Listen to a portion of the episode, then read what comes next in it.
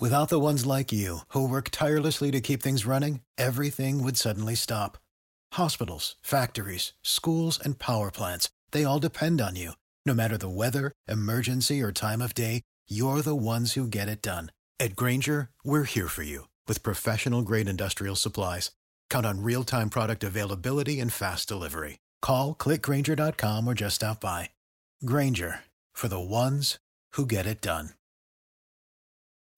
When you need mealtime inspiration, it's worth shopping Kroger, where you'll find over 30,000 mouthwatering choices that excite your inner foodie. And no matter what tasty choice you make, you'll enjoy our everyday low prices, plus extra ways to save, like digital coupons worth over $600 each week. You can also save up to $1 off per gallon at the pump with fuel points. More savings and more inspiring flavors make shopping Kroger worth it every time. Kroger, fresh for everyone. Fuel restrictions apply.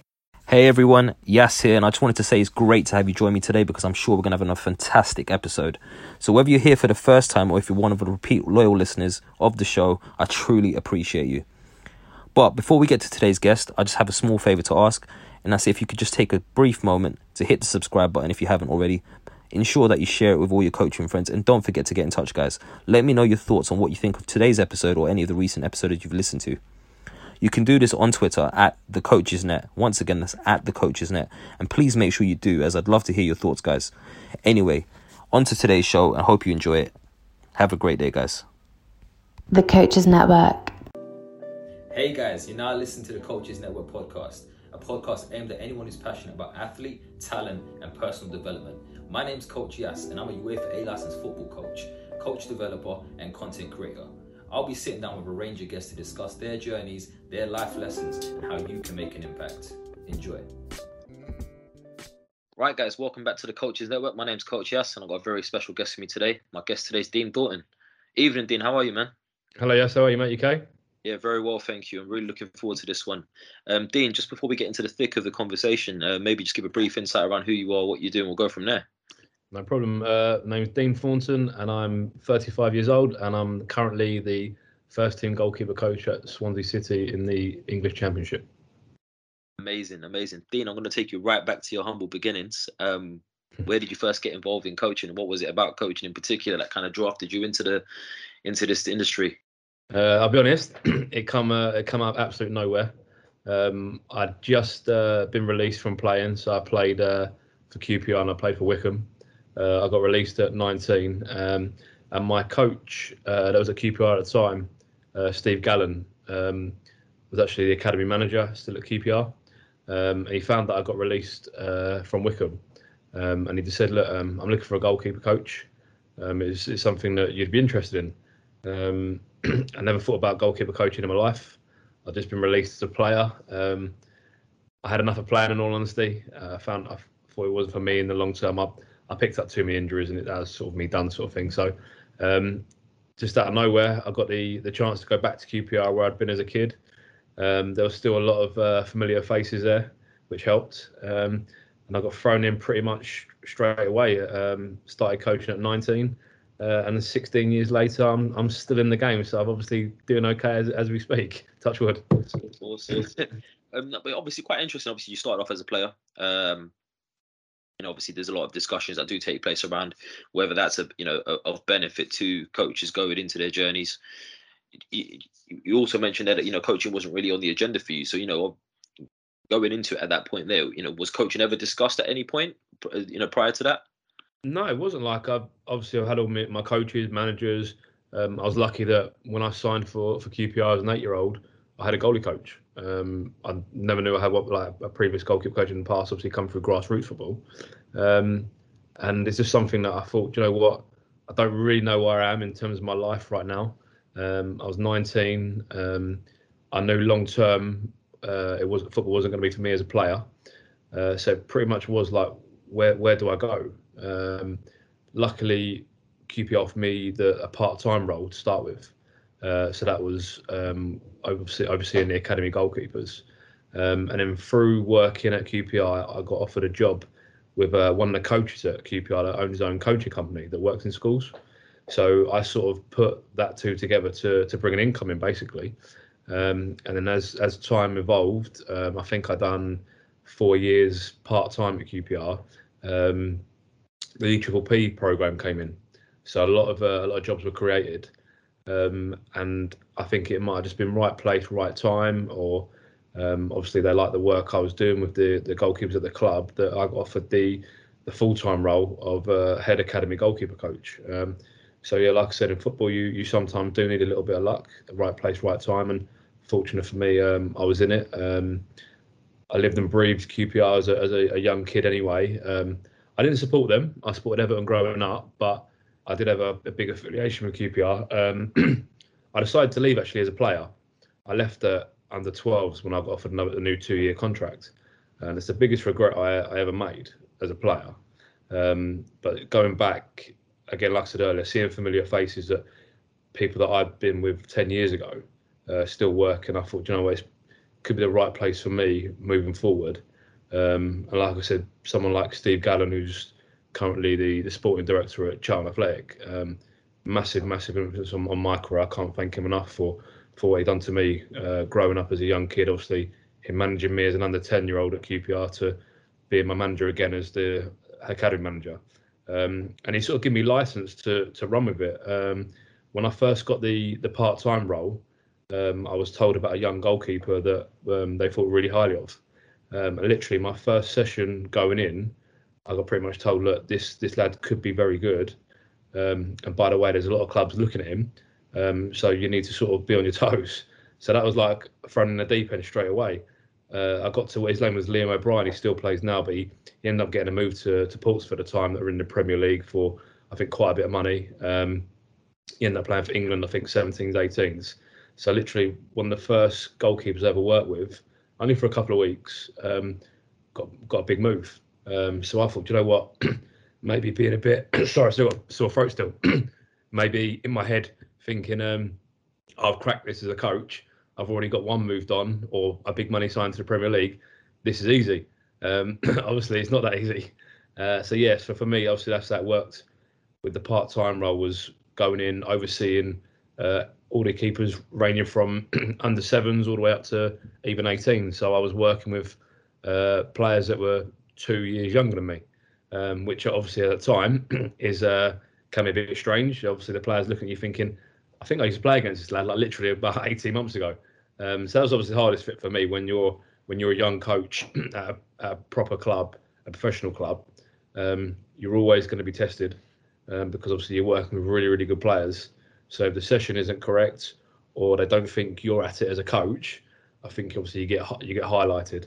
Um, but luckily for me, um, it's what I've been doing seems to have worked. And like I said, I'm 16 years later. I'm um, I'm still in the game. Touch wood. So yeah, all good so far. Amazing, amazing. There's, there's a lot to unpack in there. You know, I'll start by obviously you mentioned that you know going in working with that goalkeeper who's obviously high potential. Um, there's going to be a lot of people listening to this that probably haven't got much experience working with goalkeepers. What does a high potential goalkeeper look like? Cool. That's a, that's a tough question to get straight uh, thrown straight into. Um, again, it depends on the philosophy of the club. Um, for me personally, I always look for someone that is very open and very good with their feet. Um, that's because that's the way I, I, like to play. Every every coach has their own style, but for me, um, they have to be very, really, really good with their feet. And this comes with the basics, where obviously they're naturally a good shot stopper, um, very good dealing with crosses, um, very aggressive, dealing with 1v1s, very agile. Obviously, sports science now in the game's kicked on in the last 15, 20 years, where when I played, uh, I never had a sports science coach. So I knew that from, from my side that I could have done a lot better with that. But having that um, having that skill set at the time, I, I didn't have.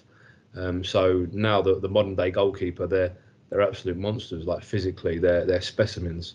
Um, years ago, everyone used to say you've got to be six foot five, and that's that's the role of goalie. The, the goalie's changed. Um, I'm five foot ten max, uh, so I'm always a little bit biased when people say I have to be six foot five. You don't. Um, you have to be good enough in the and effective. That's the the role of a, the goalkeeper. Um, for me, the best ones now you look how much the game's evolved from from 10, 15 years ago to people like David Raya. Um, is at Brentford in the Premier League, then got a call up to the World Cup, six foot, six foot one, but as a goalkeeper, so effective in, in the way he moves around the goal, uh, so effective dealing with crosses. He, he's very aggressive.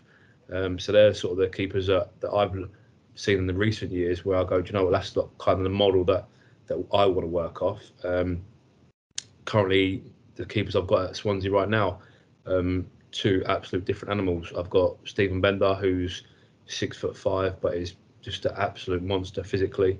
Uh, and then I've got Andrew Fisher that's six foot two, um, and a complete different beat, uh, build to Stevie. But um, again, agile wise, um, speed wise, uh, he ticks a lot of boxes. And obviously, the way we play as a club, uh, he ticks them boxes. But Steven Benda this year um, has shown how good he is now uh, with his feet, especially. He's he's kicked on a lot, and there's no real surprise that I've seen. I see on social media, and obviously I see bits and pieces that he's now getting uh, linked with, with Premier League clubs, um, and that's that's because of his work and his his desire to to kick on. So it's um, going back to your, your question, Yasser. It's it's one of working with people that want to want to improve themselves. You always you always hear quotes and what people want to hear, but like um, they say about if uh, talent don't uh, work hard enough, uh, it's it's so true. Um, you can the talent just gets you through the door.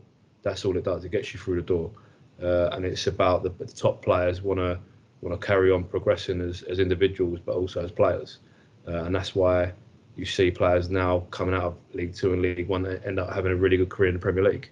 Um, there are top top players out there, uh, but it's all about having the adaptability to obviously one as a person improve, but two when you when you get the opportunity, you you've got to grab it with both hands. So for me, when I look at goalkeepers now, it's about um, having a one-to-one conversation with them and getting a feel of them to see where where they think they are. Are they humble enough to recognise what they're good at, what they need to work on? Um, but it's creating a, a, an environment and a culture that is refreshing for everyone. There's I've been in environments where you go into work every day and um, it's not always um, how do I put this without swearing? it's not always great, um, but there's it's it's it's important that when you go into work, you have a, an environment you know every day you're going to try and make a difference to that goalkeeper, and that goalkeeper is going to help you back. Where sometimes you go into environments where it's not like that, and that's that's just football. Um, but again, it's just part of uh, your procedure as a coach and, and, how you learn in different environments, different situations. Um, I think I've grown in the last five years as a coach more than I have in the previous ten, uh, and that's just from being in different situations, working with uh, different players. Obviously, I've been lucky enough to to work in the championship now with some some really really good players. And like I said, I'm still only 35, and there's players that are um, a year or two younger than me. Um, so in the last yeah. five years, I've I've learned a lot as a as a coach, um, working with these kind of players. Again, again, so much time. Just you think that development pieces come more from you in age because obviously you talked about you know becoming a young coach yourself we're seeing certainly in the last like 10 15 years maybe the age in which coaches are starting their journeys has become a lot lower has become a lot younger. Um, and then there's maybe that naivety that once they get especially especially in academy football where you've seen I've seen a lot of younger coaches as well that feel like almost they've stepped into the academy environment and they've kind of made it they feel like. Yeah. what you know what what was that like for you obviously when you first started coaching?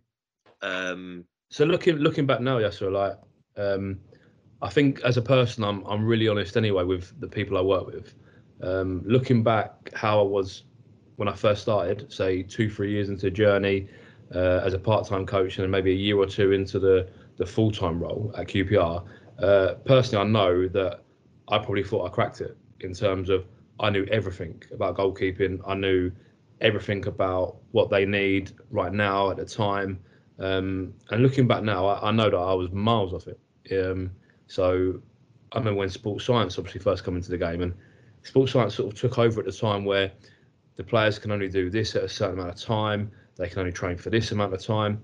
Uh, and I used to have um, wars every day with a sports scientist saying, "Well, have you ever played in goal?" And their answer was no. And I saying, "Well, how do you know what he needs him?" Um, looking back now, like the coach or the sports science coach had a lot more expertise than I did in that field. Um, so I knew then that I needed to change. Um, now, as a 35 year old, um, I, I hopefully the sports scientists at Swansea say that I have changed.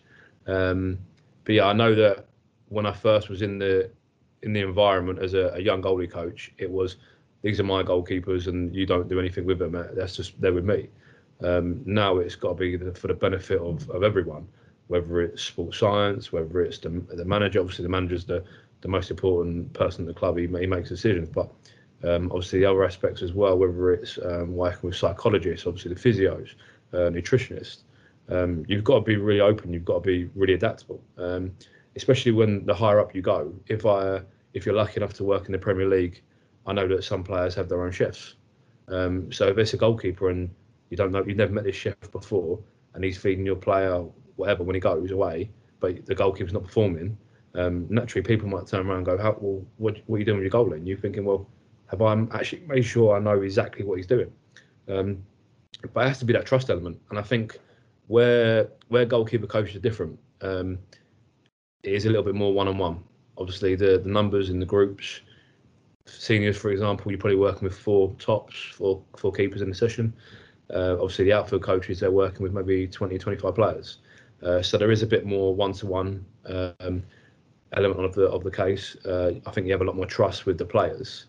Um, but for a coach, I know that where I was when I first started to where I am now, I'd like to say that I've evolved. I'd like to say I'm a lot better, um, but I'd definitely say uh, honestly that I've I've opened up a lot more um, and I'm more acceptable to what people say and their opinion. Uh, and of course, you value it because you're you're all working for the same goal. Mm-hmm.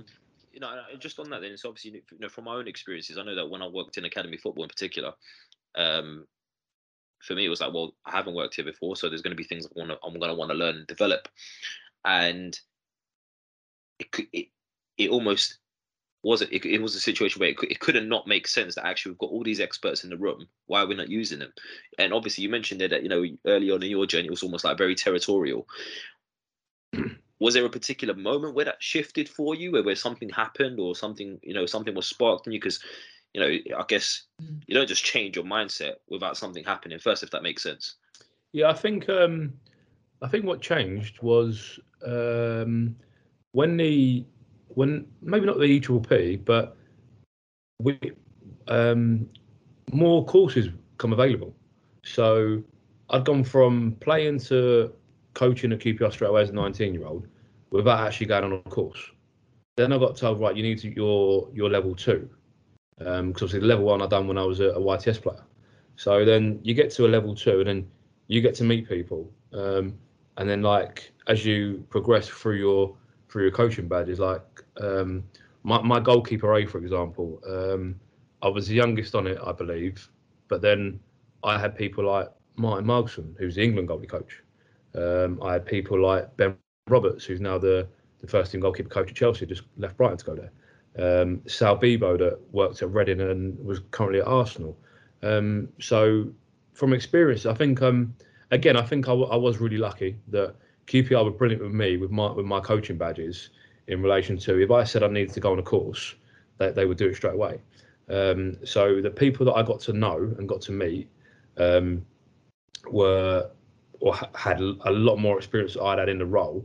Um, and then as you go out scouting, as you go out to watch games, meet people, um, even like for example, you go to watch Reading at the time, uh, and Sal Bibbo, who's for me was is a great great goalkeeper coach um, he'd see you and come over and spend time with you. And at the time, I'd maybe been about 23, 24. But Sal's obviously produced so many, so many goalkeepers. Uh, Tony Roberts, another one, obviously the Wolves first team goalkeeper coach. Like, I'm lucky that these people now I can ring first hand on my phone, send them a message, uh, and they get back to you. Um, so I think it's spending time with people like that for me, uh, where I realised, oh, actually, like I'm nowhere near where I think I am, um, and I think that's where you go back to the club and you you reevaluate where you are. Um, again, going back to Steve Gallen, Steve Gallen um, always kept me on my toes in terms of he was honest with me all the time, and I think that's because I had obviously a relationship before with Steve. Um, but he always, if I ever felt I got above my station, uh, Steve would swiftly put me back in my place. Um, but again, I, I always linked to, to culture and environment. If the environment's right and the culture's right, um, you should have a hopefully a successful career as a, a coach, player, or just a success for the club, whether it's getting promoted to the Premier League or if it's standing in the Premier League. Um, so again, it's I think that's when it first happened for me, where you go on courses and you meet people, and you realise like he's that fella there, for example, example's had 500 league games as a coach, and I've had none at the time, and you're thinking, okay, well maybe what he is saying is not the gospel because everything's everything different. Uh, it's always horses for courses. Um, but yeah, I think maybe when we first started taking the the coaching badges from George's Park, you realise actually like there are people here with a lot more knowledge than myself, and that's where, as a coach, you have to look yourself in the mirror and go, okay, right, this got to change, or I need to need to be adaptable. So look, looking back now, then obviously when you first start your coaching journey, what kind of practice were you delivering? Was stuff that maybe that you'd been experienced as a player in the past, and uh, how did that start to transition? Where did you, you know, where have you, where have you kind of ended up now? Obviously now working in the first team environment, where, you know, the, the argument would be maybe that actually there's, probably not as much room for technical development. Of course, there's obviously things you can refine and polish up. You know, where, where does the attentional focus go in terms of your sessions now? Yeah, so I think obviously when I when I first started, it was obviously myself getting to know the role as a coach, where you're never really f- fully. Um, I think the first experience I had as a coach was you've got 12 goalkeepers, you've got an under eight who's the youngest, and the oldest is 16. And by the way, you've got an 18 yard box to work in. So that was obviously the first challenge to go, oh, hang on. So then you're thinking, they don't they don't want to use the same footballs. So you've got to work out that. You've got to work out who can, because obviously at seven, eight years old, they can't strike it as well as a 10 or 11 year old. So that was the first time you think, wow, like as a coach, front and deep end now. Um, so that's the an area that you go, okay, right. So this is how they work. This is what I used to do. This is what I think right. So I used to when I first started, right, you plan your session. Um, and I'll be honest, when I first started, it was purely what, what I used to do and what I thought was I enjoyed. Um, now, obviously, there's a lot more. I'm lucky that people that work at the club, you've got analysts now. You've got everything that you possibly need. If I need to find a clip of, for example, we play QPR actually this Saturday. Uh, if I need to find out um, the last 10 goals that QPR have scored, uh, scored, I can obviously look myself on on platforms like Wyscout and other bits, but I can also speak to the analyst and go, um, Ben, I need these last 10 goals. Uh, so a working week, um, if it's a Saturday, Saturday's game, I'll work. Uh, Monday will be a recovery day for the, the one that played. So they'll come out and it'll literally be a little bit of footwork handling, and then they'll go and recover with the sports science boys and the physios and whatever they need. Uh, so then it'll be a top up for the lads that haven't played, the other three goalkeepers. So they'll have a, I wouldn't say a, a tough session in terms of um, they'll be absolutely blowing, but it'll be maybe a little bit of technique for the ones that uh, are the younger ones of the group, so the 21s, 22 year olds, uh, just to refine where they are. Uh, and then Tuesday, Wednesday will be the physical load for for us as a group. Uh, so they'll they'll get their uh, all their their repetition in terms of dives in their load, um, how much power they've used, jumping, etc. Uh, Thursday is normally a down day for for them, and then Friday is a match prep day. So obviously you're working on the opposition. Um, but again, even Tuesday, Wednesday, I'm feeding off uh, what the opposition do, whether it's the, the type of goals they score, the type of crosses that come in, um, or even you still as a coach you still work off your eye you still work off what you think that player needs. Um, for example if i think steven needs to work more on his feet i might adapt the, the warm up or the first part of the session for his feet where years ago it literally was right here's a warm up uh, and it could be a jog uh, and then it's straight into to volleys or straight into shooting um, now you're you're trying to break everything down as much as you can where you're trying to link it to what they're then going to do with the outfield players. Um, where before, I think years and years ago, when I first started, it was right. What are you doing? I'm going to do this tonight. What are you doing? I we're doing this. And I think it was not maybe linked as it, it should have been then. Uh, but now uh, everything's planned to a T. I, I, I know already for the next two weeks what, what we're working on as a club. Um, and again, with when you're working in first environment, is a little bit different because it's unfortunately it is results based as much as your performance is the most important part, um, the lifespan of a manager is say 15 to 18 months. Uh, and if you're part of that backroom staff, uh, the higher up you go, the more chances you've got of getting sacked. So again, um, as you say, it's maybe not as much coaching as you want sometimes. It's, it's maybe more managing, um, but you're always looking to improve your goalkeeper. So, like I said, I'm, I'm really lucky with my group that um, both of them are 24, the first two seniors, uh, and then you've got the the two 21s goalkeepers that, that come into our four. Uh, so really, is a, a, young group in terms of where they are as as people, but also as goalkeepers. Uh, and I'm lucky that, as I said earlier, the culture of for them, uh, they they want to improve all the time. Uh, they want to learn where maybe if you're working with a, a goalkeeper my age, 34, 35, uh, they don't want to learn as much anymore because they're, they're come to the end of their career. Uh, but with Steven and Fish, for example, um, they're always looking to improve. They're always looking to work on their part of the game. Um, if you tell them to, you need to work on this, they'll do it. If you tell them you need to work hard in the gym, they, they do it. So I'm, I'm really lucky in the in the current group that I've got, but I'm also lucky in the the environment that, that Russell Martin and Matt Gill and people like that have set. Mm. You know, you you've mentioned a few times around the idea of you know sports science in the physical performance teams, and you know the word that kind of really jumps out for me for, throughout what a lot of what you've said is collaboration. Historically, you know, we know some of the challenges that goalkeeping coaches face, or rather the integration piece. Yeah. What, what what what does that look like for you? And you know, especially as an early earlier on in your journey, did you find there was almost like a I'm sure we've all experienced it in some way, shape, or form. It's a segregation to an extent. Uh, yeah, um, it's definitely improved. It's definitely improved. It used to be um, you've got 15 goalkeepers, for example. Um, here's the worst balls out of the lot. Uh, here's the worst area you can work in. Uh, for example, where QPR is trained at Harlington. I was always in the area that had the, the least light, um, working in the evenings. Um, I was lucky that the coaches that I worked with all the way through, I, I think I had a good relationship with them. Um, so they would shout when they need their goalkeeper. You're putting on a session and 10 minutes in, sometimes the, the under 14 might get told he needs to go over. Uh, and then sometimes you're you're there for the whole two hours with the, the under 12. Um, now it's definitely more aligned. Um, speaking first and working with the first team, obviously it's, it's one team, so it's a lot easier. Uh, going back to see the academy, uh, the goalkeeper coaches, I'd say it's still it's not the same, but it's oh we need the goal after half hour, and after 15 minutes they might call them in.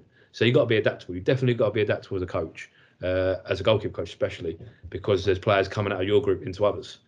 Just on that, then, though, is there any point that we, as a goalkeeper coach, you might turn around and say, "Well, actually, no, we need our 30 minutes or we need our 40 minutes that we agreed on. Uh, I've had arguments in the past, yeah. um, and you can speak to the coaches that I work with. I'm definitely one for voicing my opinion, um, good and bad. Um, but yeah, um, if you get told you've got 40 minutes with a, a goalkeeper, um, you should get that 40 minutes, I think. Like if the outfield players say they need their outfield players for an hour, I don't think many goalkeeper coaches will go over and go, I need the centre forward or I need the midfielder. Um, but that's just the the way of uh, the goalkeeper coach and the way of the world in football.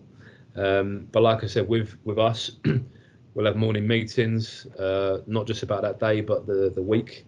Um, so I know nine times out of ten exactly how many minutes I'm going to get. If I'm going to get an hour, if I'm going to get half hour.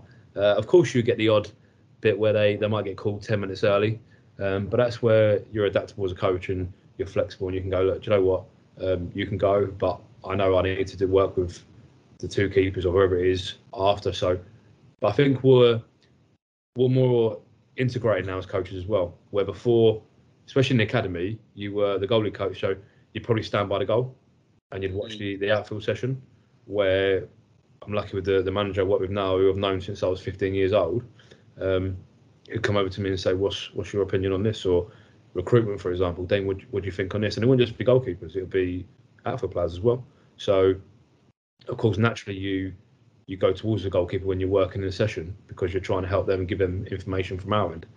But there's always times where the manager and the assistant manager say to me, "Look, what do you think of this on working with the left winger, for example, or um, if you're working with the the two eights, what do you think on this?" So, I think um, I speak about culture and environment a lot, um, and I think it's because where I am now and working with the manager at the last two clubs, I've seen it firsthand where you go into a club and it's talk about MK Dons now, where you go into a club and it's obviously not where we think it should be as a club.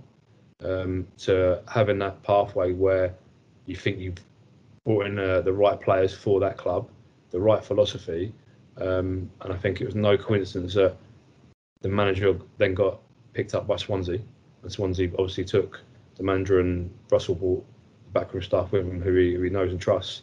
And obviously that season at MK Dons, they ended up um, losing the playoffs or getting right right amongst it. Uh, so I've seen it firsthand, and I'm, I'm going through the cycle against Swansea, where it is a process. It does take time. Um, if you get the time, which I think we will at Swansea, Touchwood, um, I think uh, as a club we'll, we'll definitely move forward uh, and we'll de- definitely develop players.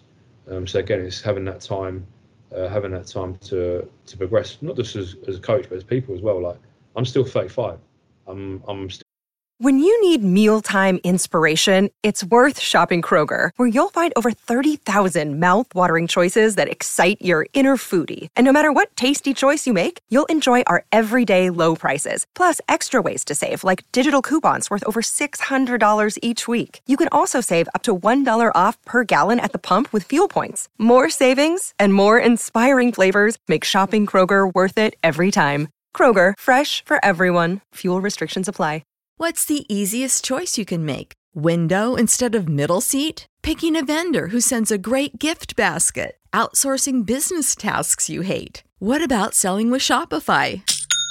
Whether you're selling a little or a lot, Shopify helps you do your thing, however you cha-ching. Shopify is the global commerce platform that helps you sell at every stage of your business. From the launch your online shop stage to the first real life store stage, all the way to the did we just hit a million orders stage. Shopify's there to help you grow. Whether you're selling scented soap or offering outdoor outfits, Shopify helps you sell. Wherever and whatever you're selling, Shopify's got you covered. Sign up for a $1 per month trial period at shopify.com slash try. Go to shopify.com slash try now to grow your business, no matter what stage you're in. Shopify.com slash try.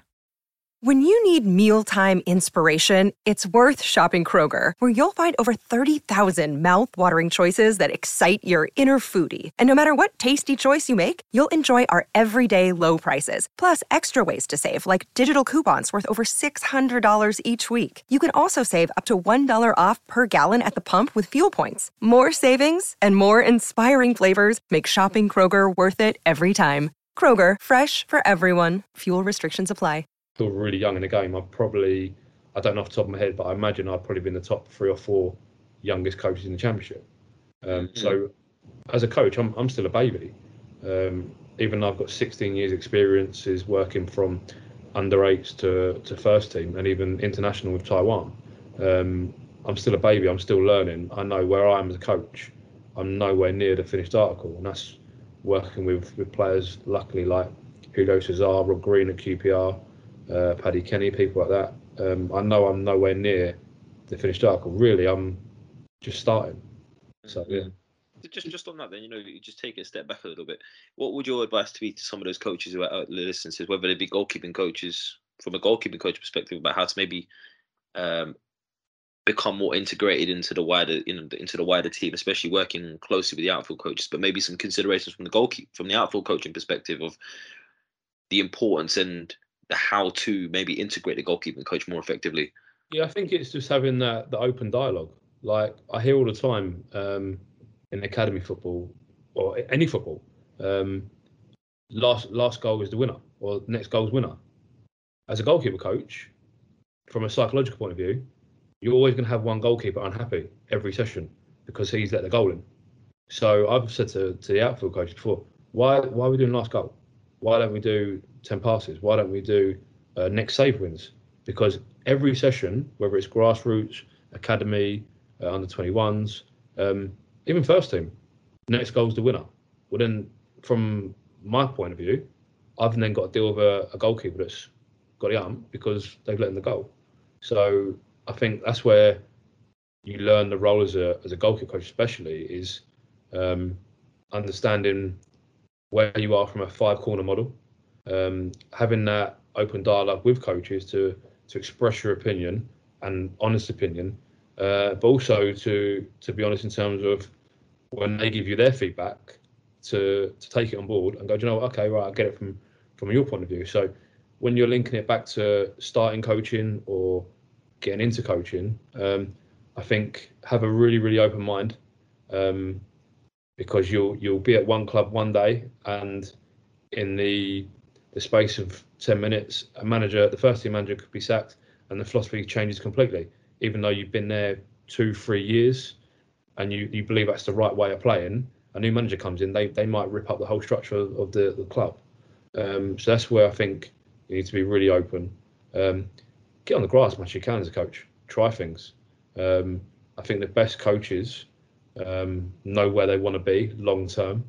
Um, whether you want to be the best under 10 coach in the country and you think you're you're designed for that and that model, or if you want to be a first team coach uh, in the Premier League, um, have obviously have an ambition of where you want to be, but I see a lot where I, have got to do this badge, I've got to do that badge. Why? Why don't you just be an expert in in your field?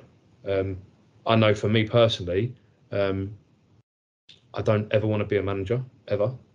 Um, I don't ever want to be a first team coach in terms of an outfield coach. I, I, just want to work with goalkeepers, and that's where where I am right now. Um, if you'd have asked me that ten years ago, it'd have changed. I'd, I'd never mm-hmm. wanted to mm. come out of academy football. Mm-hmm. Uh, so it does it does change, but again, that's having your ambition. So my as a goalkeeper coach, I wanted to be the expert of that role. In 10, 15 years' time, if I've had the opportunity to obviously continue working with uh, the senior outfield players, I might then want to change. But I think it's knowing where you are at that time, rather than if you join a club as a new coach, you want to climb that ladder sh- straight away and get be the first team coach in the space of a year. It's never going to happen. Hundred percent. I think it's really important you mentioned it because obviously you know you're having your idea of what it is that you want to do, but also having very clear clarity on that as well. And I think for a lot of coaches, sometimes they go into roles thinking, "Oh, I just want to go and progress and progress and progress," and which which is great. You know, you know, like you said, horses for courses, right? But I think it's also important to recognize actually progression for me might just becoming establishing myself as an expert in this field. Yeah. Rather than necessarily jumping from one role to another role to another role. You know, presumably um, progressing up the hierarchical ladder, if you like. Yeah. It, you know, obviously now you're at you're working in the first team in the championship. We talked about the start of your journey, looking at you know coming into the academy football and eventually getting that full time role at QPR. What happens in between that? Yeah, so I spent I spent just over nine years at QPR. Um, I loved it at the club. Um, towards the end, the last say year or eighteen months, I probably didn't enjoy it as as much as I could have or should have uh, for a number of different reasons. Um, and then um, at age 28, I got offered the opportunity to work for Swindon Town, uh, and at that time they were League One, and it was to go to the first team to be the first team goalkeeper coach. Um, spoke to a few people at, the, at QPR and said like, what, what do you think? Um, and they said, look, if you if you go across now, like it's a young group anyway at, at Swindon, um, and there's a couple of players that I've worked with previously that are at, that are at QPR as, as youngsters. Um, and I got told, if you go over now, like you'll be the youngest goalkeeper coach in the football league. Um, and I think naturally, as a, a person, everyone's got an ego. Um, and I said, you know what, like I fancy that. To be fair, I'm I'm gonna I'm gonna make the jump. Um, and I think if it had been if we didn't have the last 18 months at QPR as it was, I probably wouldn't have gone. Um, but I decided to make the jump, um, and I think it's the best thing I ever done. Um, in terms of developing as a coach, um, when you're in the academy, um, results, in my opinion, don't matter. Again, if you'd asked me that when I first left QPR, I said the opposite. Oh, it's all about winning. but they don't matter, and that's the truth. Um, so then you're competing on a Saturday or a Tuesday night. Um, there could be six, seven, eight thousand there, sometimes more. Uh, it's all about the three points. So that's where I first obviously learned that side of the game. Um, I was at Swindon for, for two years. I worked with some some brilliant managers, some brilliant players, and brilliant people. Um, I got to work with obviously Luke Williams, Dave Flitcroft, um, Phil Brown, and then I struck up a, a really good relationship with obviously Matty Taylor that had a, a, incredible career in the Premier League with the likes of uh, Portsmouth, Bolton, West Ham, um, and we speak to this day still. Um, and I got the opportunity to when Dave Flitcroft le- uh, left to go to Mansfield. Um, Matty Taylor got the the caretaker role, um, but he was still playing. So I actually stepped up and helped him in that role. So I was I think I'd been about 30 at the time then. Um, so I got an opportunity to do that, which was which was different. Uh, and then out the blue one day, I was on my way to training during pre-season, and the manager from Taiwan uh, rang me uh, and said, "Look, you've been recommended to me by someone I worked with at QPR actually, a fellow called David Rouse, um, that was at the time just gone to Man City as um, working in talent ID for, for them with their recruitment and goalkeeping. Um, and he said, "Look, do you, do you fancy being a Taiwan national team goalkeeper coach?" And I said off the bat, "No, I've, I've got no interest at all." Uh, and he said, "Okay, well, this is the money." And I said, "Okay, well, it changes everything." Um, so I literally got told this was a Thursday conversation. Um, he said to me, "Look, um, if you are interested, we want to take you." So I, I went into work that morning, um, thinking of, if honest, thinking it was a bit of a prank call because I've never heard of the manager before, um, and what he was talking about didn't really add up. Uh, and then I got a phone call again that night to say, "Have you told Swindon you're leaving?" And I said, "Well, no. Like I've got a notice period with the club. I haven't got anything in writing to say you're offering me a contract." Um, I then got a, an email over, um, and then on the Friday I went in to see Phil Brown, and I said, "Look, I've I've got an opportunity on on this. This is the money. Um, what do you think?" And I had a really good relationship with Phil, and I still do. Uh, and Phil said to me, "Look, um, I'd love you if you'd stay. I understand if you want to leave." Um, and I said, "Okay." And he said, "Look, you do realise you're a 30 year old that would have coached uh, academy, football league, and now international at 30." And I was like, "Okay." Like, I didn't think about it at the time. Um, and he said, "Look, if you want to go, um, I'll let you go." And he said, "The only thing I ask for is you take the last pre-season game with me tomorrow." And I said, "Okay." So I I did that, and on Sunday I flew out to Taiwan. Um, and if I look back now, it's probably the worst thing I ever did. It wasn't what I expected. Um, luckily, I was only there for three months. Um, as I said, I had 24 hours to really think about the role. Um, obviously, coming from England, we are a little bit spoiled with the FA in terms of the facilities, with what they offer, uh, the kind of players we work with. Um, going into Taiwan, uh, as I got there, uh, straight off the plane, I had to do a coaching session with the players, which is fine. Um, speaking to the assistant manager that I, got on really well, a fellow called Lou Lancaster. Uh, he then told me there's no professional league in Taiwan. Um, the players are either college players or they the better players play in China or Japan or Hong Kong.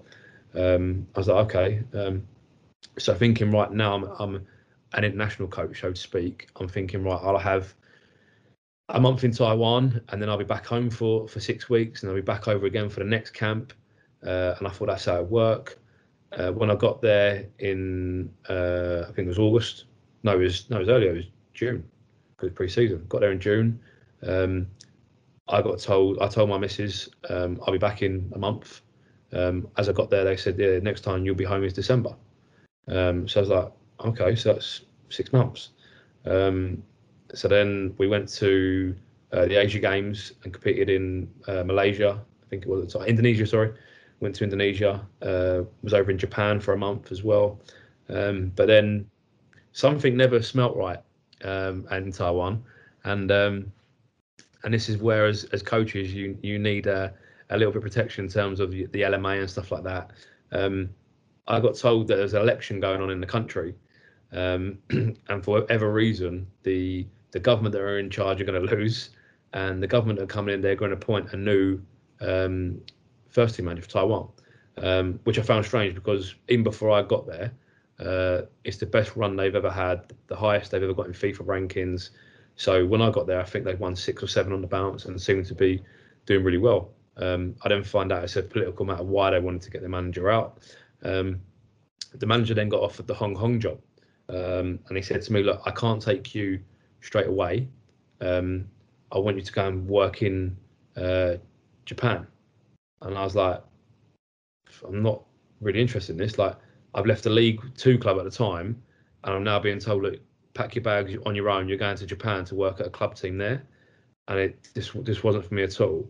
And um, I said, look, that's not for me. Um, but then when the the manager resigned to take the Hong Kong job, um, all our contracts, so the assistant manager, myself, uh, sports scientist, and physio, um, our contracts were linked to the gaffers. So because he resigned, um, all our contracts become void. So we got no payout at all. So I was there for three months. I signed a three year contract. Um, I was there for three months. I got paid the three months I did. That was it.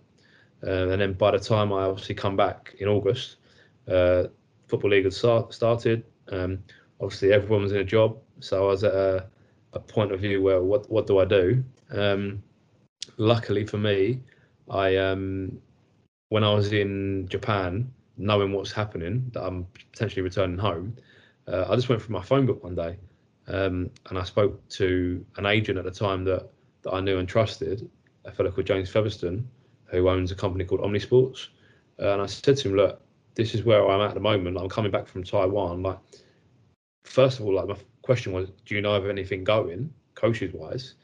Uh, and he said straight away, look, you the luckiest day you called me. I went, oh, go on. He went, because the company's based in Manchester. He said, I've just opened the London office this today. Uh, and he said, would you fancy working for me, sort of, uh, not as an agent, but more as football recruitment? Obviously, with the, the knowledge and the, the network I had, um, would you like to work for me? Uh, and I'll be honest, I come back to England uh, and I met with um, with Feathers James. Um, I said to him, like, I have been offered an interview and I got offered the uh, Charlton Athletic Academy goalkeeper job again through through Steve Gallen uh, that I obviously knew really well from years and years ago. Uh, so I had the interview there with with Charlton um, and uh, the people there, and they were brilliant. Um, got offered a job, uh, and I turned it down. I went down the, the route of Omni. Um, I think what people don't see as a coach is your holidays in May and June. That's it. Um, you miss a lot of things in life. You miss your your friends getting married. You miss parties. Do you know I mean? It might not sound big, but it's a collection of everything, and you miss a lot.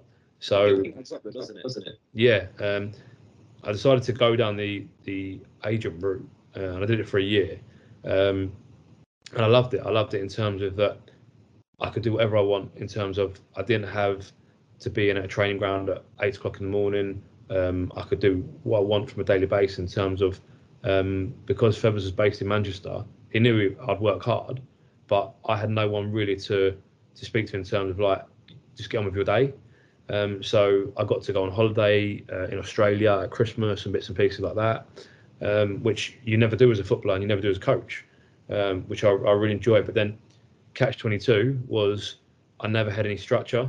Uh, where before I'm used to you being here at this time, uh, you've now got to be at this meeting or you now got to coach at this time.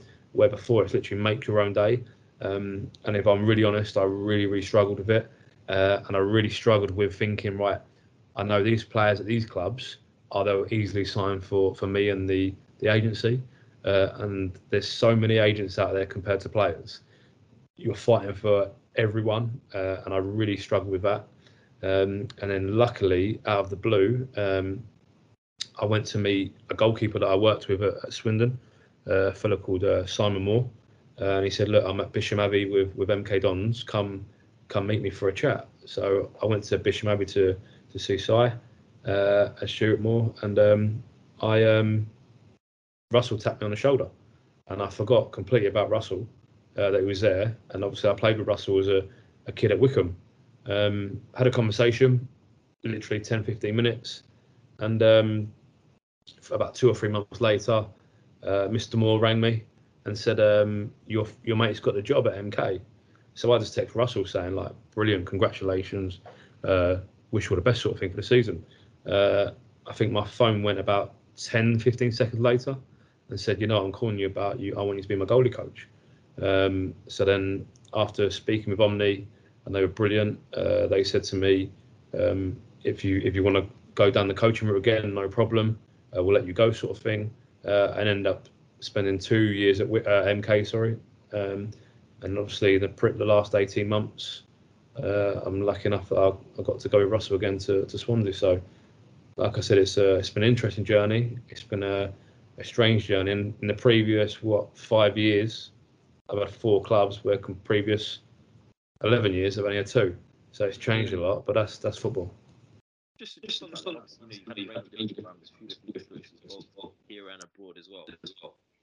Would you say, you know, having looked back now, probably your biggest learning points? Sorry, I didn't catch that. So my learning learning points. Yeah, your biggest learning, uh, you know, on reflection. Um, I think as you grow up naturally, you're you're open to the world more. You understand the world more.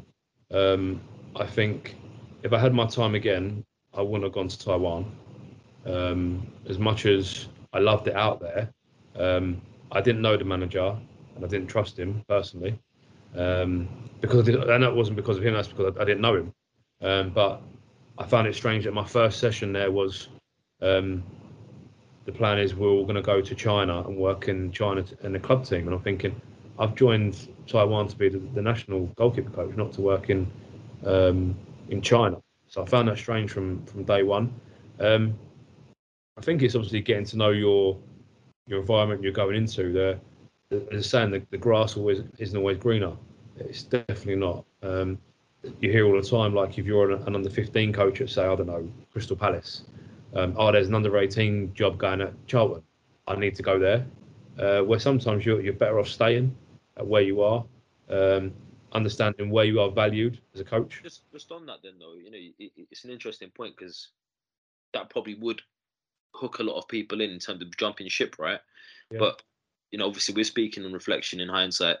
What would you say that you know, if you could go back to that moment, then might be some of the questions that you might ask of yourself to to really establish for yourself actually is this the right thing yeah well i think um i'd have gone in detail more with my contract for sure um it literally was an email uh, and he kept saying to me or the the taiwanese government kept saying to me look just get it signed just get it signed just get it signed uh, looking back now like um i was 30 years old um i should have probably contacted people in the game that I that I knew, where, like I said at the time, your your ego maybe takes over a little bit, and you think, look, just get it done. And obviously the the value of the contract was was good enough to, for me to leave a League Two to go and pursue this. Um, definitely have people around you you know and trust that, especially in the game as well, that maybe have done it. I think it's it's not new now where people go abroad from England as coaches and even as players where 10 years ago it probably was a little bit more strange. Like everything was the Premier League, the Premier League, the Premier League. Um, so this was what for me five years ago that I went to Taiwan. Even in them five years, the amount of players and coaches have, have now gone abroad, I think it's a lot easier. And I think it might have been just the the wrong place at the right time. Um, as I said earlier, I've had a lot of luck in my journey anyway, where I have been in the right place at the right time. Maybe for for me, this was the, was the wrong place, wrong time. Um, so I'd have definitely, I'd definitely delved more into into that experience from what I was going into. Um, what I loved about Omni Sports with the agency was um, because of the contacts I had in the game, was understanding how the game works without being a coach. If that makes sense. So where before you're thinking, right, when you see players come in, why why are they unhappy? Um, why are they speaking to this agent? Why what are they being told? Where when I was on the other side of the fence, I was seeing firsthand from agents what they were telling their players.